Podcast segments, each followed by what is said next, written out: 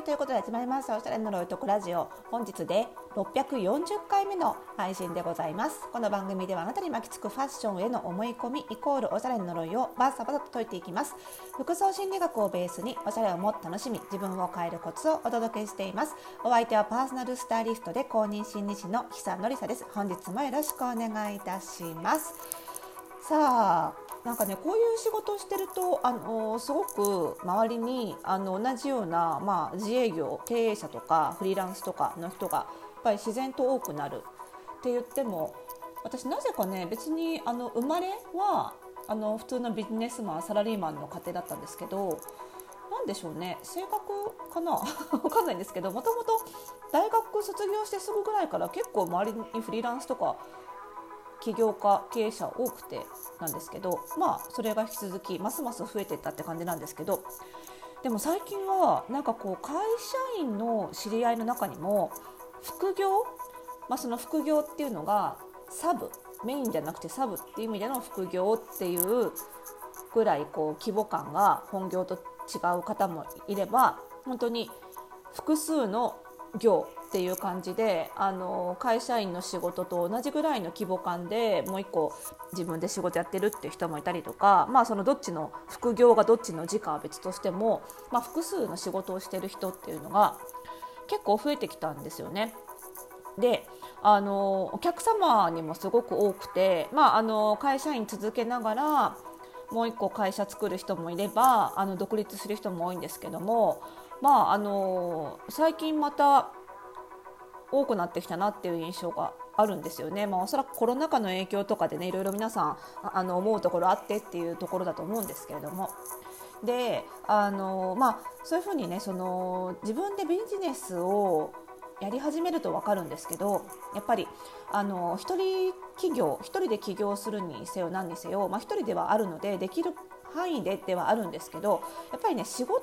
て広げておくのが大事なんですよね。あの要はリスクヘッジですよ。あのなんだろうな1個の仕事に集中してるとやっぱりその仕事がどうにかなってしまうと路頭に迷うわけじゃないですか。それはその会社員にとって同じことでその大丈夫そうに見えた会社がダメだったみたいなことを過去数年でたくさん我々は見てきたわけじゃないですか。でコロナ禍もそうだったしまましてそのコロナみたいなことが急にね、想像もしなかったようなことが起こったりすることがもうここ何十年ずっと続いてますよね。まあ、だからそのできる限りそのリスクは想像できないからこそ、まあ、できる限り広げておく。でもとはいえあの仕事の種類を全然違う種類のこといっぱいいるっていうのはさすがに1人では無理じゃないですか。ね、あの勉強できることにも限りがあるしなのでじゃあどうするかっていうとやっぱりその業務内容を広げるとか業種を広げるっていう感覚じゃなくてその取引先を広げるっていうことがまあ大事なななんだなっていうのが分かってくるわけですよね自分でビジネスやってると。その1個の取引先にだけしかいないとそこがどうにかなったら共倒れなのでできる限りまあいろんなところ取引をするっていうねこと、まあ、これって企業単位ではどこの企業もほとんどの企業がやってることであの意識してることなんだけどやっぱりその会社員の状態ではなかなか実感ができないですよねだけどその自分でビジネスをやってみるとあ確かに取引先ってこう広げて広げた方があのリスクヘッジになるんだなっていうのは実感できるんですよね。でまさにその副業っていうこと自体がやっぱり個人が取引先を増やしてる行為じゃないですか。その会社勤めてる会社が取引先で個人にとってはね。であのそれプラスそれだけだと怖いからそれプラス、まあ、何か別の仕事をサイドビジネスとしてまた始める複数始めるみたいなね。でこれあの収入とか経済的なリスクヘッジになるっていうのはもう皆さんも簡単に想像つくと思うんですけどこれね経済的なリスクヘッジ以上にやってみるとメリットが大きいって感じるのは気持ちなんですよね。気持ちが想像以上に楽であの私も起業したばっかりの時にやっぱりそんなに取引先がいない個人のお客様なんてまだそんなにいなくてで個人のお客様で実績を進んでいかないとなかなか企業も取引してくれなかったりとかして当時はね当時は本当に今ほどそのフリーランスがいなかったし企業も一般的ではなかったのでねなんですけどあのだんだんそれが増えていくと本当に気持ちが楽になるんですよね。であの私がよくその系のねお悩みに回答する時によくその自分の気持ちとか、まあ、体も含めての依存先を分散しようっていう話よくしてると思うんですよ。その誰かに依存してしまうことが悪いんじゃなくって特定の少ない人数の人に依存しちゃうことがまずいんだとそれは相手にも負担になるしその自分にとってもその相手が負担で友倒れしちゃったらとんでもないことだからだからできる限りいろんな人に依存するとその依存先の負担がすごく軽くなっていくので下手したら依存されてる感覚もないぐらいに なるとお互いに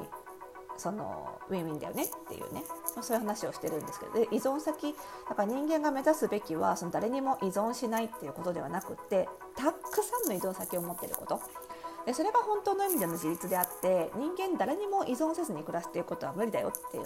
話をよくしてるんですけどこれ経済的にも全く同じことが言えて誰からもお金もらわずに生活していくことは無理じゃないですか。お金かかるからね生きていく以上ね。だから誰かからお金をもらわなきゃいけないんだけどできる限りそのお金をいただく先を分散しておく。と経済的にもリスクエッジになるんだけど自分のメンタル的にもとてもリスクエッジになるしすごく気が楽になる。んですよね。でこれはそのこのメリットの大きさっていうのは意外と想像以上だったっていうのはこの副業を始めた人からはみんな聞くんですよね。やっといてよかったっていうねそのこんなにまあこの会社から仮にクビになってもまあ私にはもう1個あるしもう2個あるしみたいな気持ちって本当に気が楽なんですよね。であの実際にあの私の話で言うとあの私は起業してから東日本大震災もそうだしリーマンショックもそうだしあのここ数年のコロナ禍も全て経験してきてますのでその度に本当に実感できるんですよ。でコロナ禍なんて本当に本当にまあ震災だってそうですけどね本当に想定してなかった規模の薬剤だったし想定してなかった長さだったけれどもあのうちの場合にはやっぱり企業向けの研修身だしなみ研修とかあとはあの商業施設とかアパレルメーカーさんから依頼をもらうようなファッションイベントなんていうのはあのここ数年はかなり縮小だったんですよね。人を集めるイベントそもそもできないし企業さんの身だしなみ研修って言ったって企業が全部在宅勤務で対面での営業ができない状態だったからやっぱりそういう研修は一旦控えようとなっちゃうしってことでね。なんだけどあの例えばオンラインサロンの服装心理ラボはコロナ禍中に始めたことでまさにみんな家にいて暇してるからすごい盛り上がったしこの場所があってよかったってたくさんの人に言ってもらえたしあとはあのパーソナルスタイリストスクールうちのねフォースタイルパーソナルスタイリストスクールももともとオンライン対応をしてオンラインで遠隔の生徒さんには参加してもらってたから全然変わりなく、えー、授業ができたし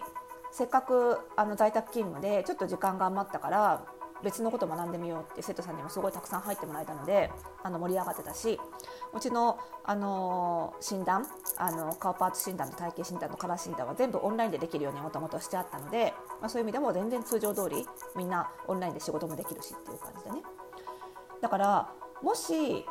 うちが私がねそのやっぱり企業研修の方がその1回にもらう額は多かったりするんですよ。ファッションイベントもしっかり。だからもうそっちに振っちゃおうと。そっちにそっちだけやっちゃおうと。そっちに特化しちゃおうと。でその個人向けのサービスやめちゃおうってオンラインでできるものじゃなくてイベント系に特化しようってもししてたらもうこのコロナ禍で撃沈してたわけですよ。がそれが良かったなって本当にもう直近で実感してたんですよね。だからなるべくねその自分の企業もそうしてるけれどもあの一人の人生っていう単位でも心もそうだし経済的にもなるべくその依存先を分散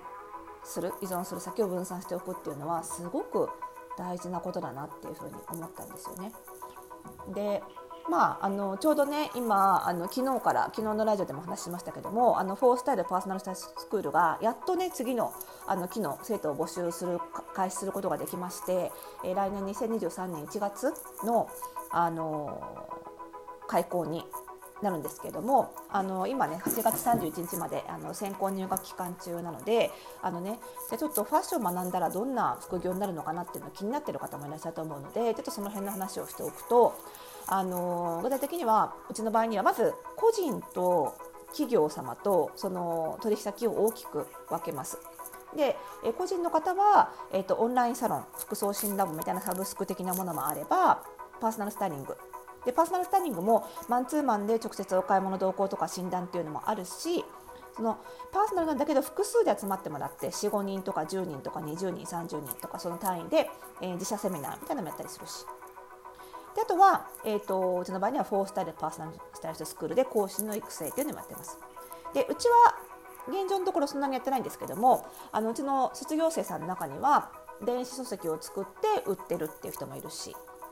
ノートみたいな有料コンテンツを売ってる人もいるしねあと企業さんからはさっき言った研修とかファッションイベントとかあとはそれ以外と連載なんかもありますよね。なのでなんかそういう感じで結構ファッションの仕事だけでもファッションを学ぶだけでも結構いろんなことができるので本当にあの分散してリスクヘッジになります。やっぱり副業をやるとしたらあのどうせやるんだったら今現在好きなものでやった方が効率がいいんですよ。ファッションが好きだったらおしゃれが好きでどうせ服にお金かけてるんだったらそれを副業にするとそれがあの勉強になるので単なる消費じゃなくて投資になるんですよね。だからあのこれからちょっと副業を考えてみようかなっていう方はおしゃれが好きだったらおしゃれのことっていうのはすごくおすすめ洋服を買うことがね仕事になるっていうのは最高なので是非検討してみていただければというふうに思います。